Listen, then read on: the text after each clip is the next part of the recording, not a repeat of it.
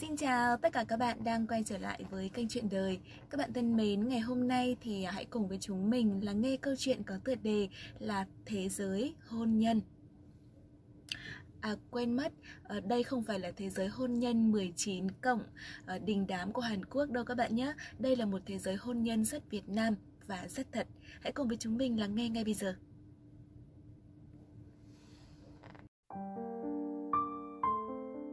Trọng đưa đơn ly hôn cho Lan ký. Lan cầm bút ký ngay mà không một lời níu kéo. Và thế là cuộc hôn nhân của họ chấm dứt. Trọng và Lan ly hôn sau 3 năm chung sống và khi đã có với nhau một đứa con gái hơn 2 tuổi. Lúc yêu thì cũng yêu ra trò lắm, hẹn thề sống chết cùng nhau. Khi đám cưới xong, Lan có thai luôn – vì bị động thai một lần nên Trọng bảo Lan nghỉ làm, ở nhà nghỉ ngơi, sinh con xong, chờ con cứng cáp rồi đi làm sau. Không còn cách nào khác, Lan cũng đành đồng ý. Kể từ đó, liên tiếp những câu chuyện rắc rối xảy ra. Trước đây đi làm thì không sao, giờ ở nhà gặp mẹ chồng suốt ngày nên nảy sinh mâu thuẫn. Tính Lan cũng không phải kiểu nhẫn nhịn, thấy chuyện mẹ nói không đúng là cô sẽ ý kiến lại ngay. Bởi vì thế mà mẹ chồng cho rằng Lan hỗn láo và mách với Trọng. Trọng khá nghe lời mẹ nên mẹ nói là tin ngay, rồi về to tiếng với Lan. Vì thế mà vợ chồng cũng sinh cãi vã nhiều. Đôi lúc Trọng còn nặng nề chê bai Lan rằng ở nhà làm việc vặt mà cũng không nên hồn. Mỗi lần Lan kêu vất vả, mệt nhọc, Trọng chẳng những không động viên vợ mà còn tỏ ra khó chịu rồi trọng chê Lan ăn mặc luộm thuộm, tóc tai bù xù, nhìn cứ như là người giúp việc. Lan ấm ức và tủi thân lắm, nhưng chẳng biết làm thế nào. Ở nhà hàng trăm thứ việc không tên, tất bật với con cái nhà cửa từ sáng tới tối. Đã thế mẹ chồng còn hay gây khó dễ, chẳng giúp đỡ được gì. Lan cảm thấy mệt mỏi thực sự, chứ không phải chỉ kêu ca cho Trọng nghe. Không ngờ chồng lại không hiểu điều đó. Trọng nghĩ rằng việc ở nhà là việc vặt, còn Trọng thì đi làm việc lớn. Mà người làm việc vặt thì có gì mà mệt, người làm việc lớn chưa kêu thì thôi. Trọng không hề nghĩ gì cho người vợ không có một chút thời gian cho bản thân, mà chỉ nghĩ rằng bản thân mình đi làm vất vả. Trọng không thấu hiểu cảm xúc của Lan khi mà chỉ nghe lời mẹ. Kể từ sau khi cưới xong, chưa một lần Lan nghe được một câu quan tâm hỏi han từ chồng. Lan cảm thấy xa lạ với chính người mình đã từng rất yêu thương và tin tưởng. Cũng từ đó mà vợ chồng xa cách. Trọng Bảo nhìn thấy vợ chán nên không muốn gần gũi. Lan thì quá buồn và thất vọng nên cũng chẳng có hứng thú.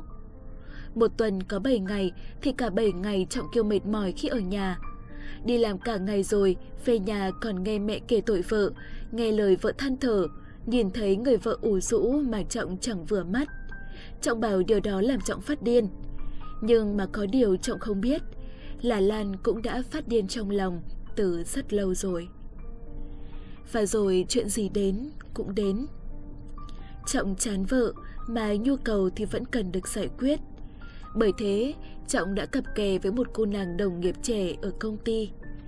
Trọng bảo rằng, ở bên cô người tình rồi, Trọng mới thấy về nhà với vợ là địa ngục được bồi chiều chuộng ngọt ngào từ trên giường đến dưới giường. Về nhà với vợ thì con khóc rồi mẹ chồng nàng dâu cãi vã. Trọng nghĩ rằng người phụ nữ mà không biết cách giữ chồng khiến chồng chán về nhà thì việc anh ta ngoại tình là điều hiển nhiên. Muốn trách thì hãy tự trách chính bản thân mình. Trọng và bồ quay lại được khoảng 3 tháng thì bị Lan phát hiện. Được dịp này, Lan gào thét một trận, nói hết nỗi lòng mình. Anh đúng là loại đàn ông rẻ rách và ích kỷ, chỉ biết nghĩ cho bản thân mình. Sao anh không nghĩ xem tại sao bây giờ tôi lại xấu xí và xuề xòa như thế này? Anh còn nhớ lúc tôi đang yêu anh không? Tôi xinh đẹp như thế nào? Anh không nhớ à? Anh nghĩ người ở nhà nhàn hạ, còn anh đi làm ở ngoài mới vất vả sao? Anh có gan thì anh thử đổi cho tôi một ngày xem anh làm được cái trò gì. Anh là thằng đàn ông tồi, anh không biết cân bằng quan hệ giữa mẹ chồng và nàng dâu. Anh không biết nói một câu công bằng, không biết lắng nghe, thấu hiểu cho người khác. Anh cứ nghĩ rằng anh ngoại tình là anh được phép như thế à? Anh cho rằng vì tôi không biết giữ chồng đúng không? Anh sai rồi. Chính xác là vì tôi không thèm giữ. Hơn nữa, để tôi nói cho anh biết. Tôi dù có thế nào đi chăng nữa thì tôi cũng là vợ của anh. Anh lựa chọn cưới tôi rồi thì anh phải có trách nhiệm với lựa chọn đó. Vậy nên, anh ngoại tình là vì nhân cách của anh quá tầm thường. Nếu anh đàng hoàng thì anh ly hôn đi, rồi anh muốn làm gì thì làm. Nói chung ấy, anh vẫn là kẻ ngoại tình. Tôi quá khinh thường anh. Lần này, mẹ chồng nghe Trọng và Lan cãi nhau nhưng không nói một lời.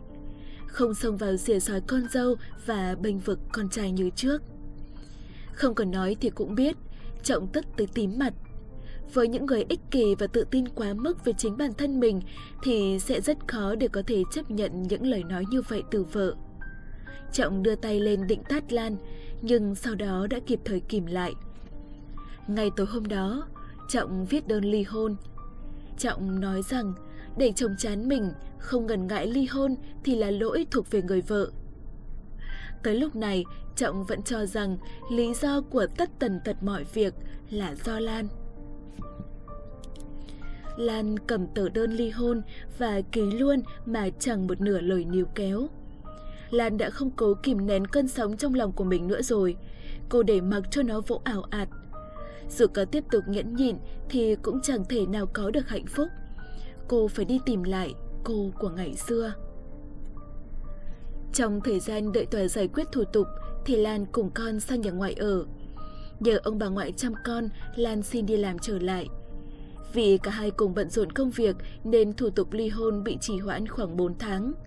Trong 4 tháng đó, Trọng có gặp con vài lần nhưng không có sự xuất hiện của Lan.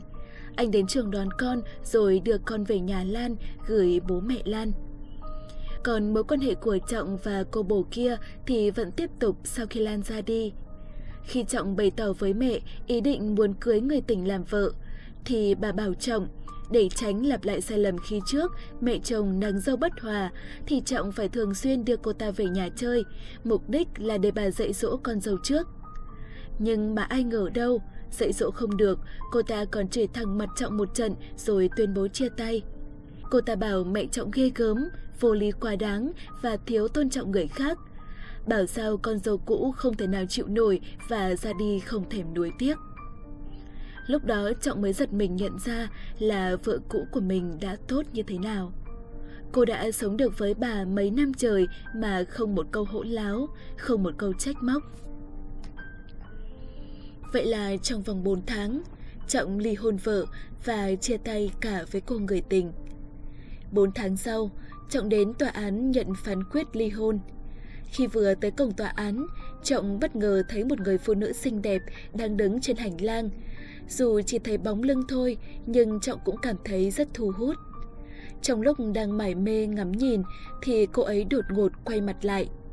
Trọng giật thót mình, đứng sững người khi nhận ra đó chính là Lan, cô vợ sắp cũ của mình. Trọng như không thể nào tin vào mắt mình.